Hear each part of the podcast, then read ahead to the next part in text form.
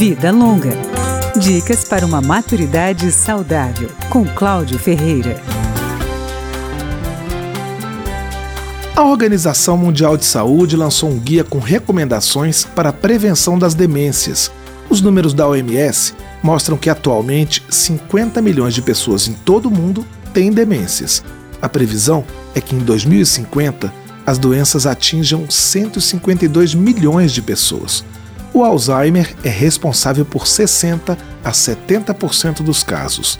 As demências não têm cura, mas existem tratamentos que melhoram a qualidade de vida dos pacientes. A primeira recomendação da OMS para prevenir as doenças é a prática de exercícios aeróbicos, pelo menos 150 minutos de atividades moderadas por semana. Outra orientação é a adoção da chamada dieta mediterrânea. Ela inclui cereais integrais, frutas, peixes, vegetais e azeite de oliva. Gorduras saturadas, presentes em alimentos como carne vermelha, manteiga e queijo, devem corresponder a no máximo 10% do total de calorias diárias. E é recomendado ingerir menos de 5 gramas de sal por dia.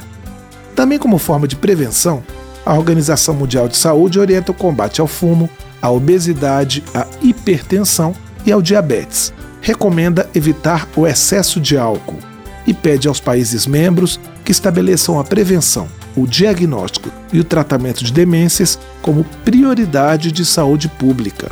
Desde 2017, a OMS criou o Observatório Global de Demências, uma plataforma virtual que acompanha a oferta de serviços tanto para pacientes quanto para os seus cuidadores, além de monitorar as políticas e os planos nacionais sobre as doenças para identificar mudanças de infraestrutura que promovam o atendimento e o tratamento adequados.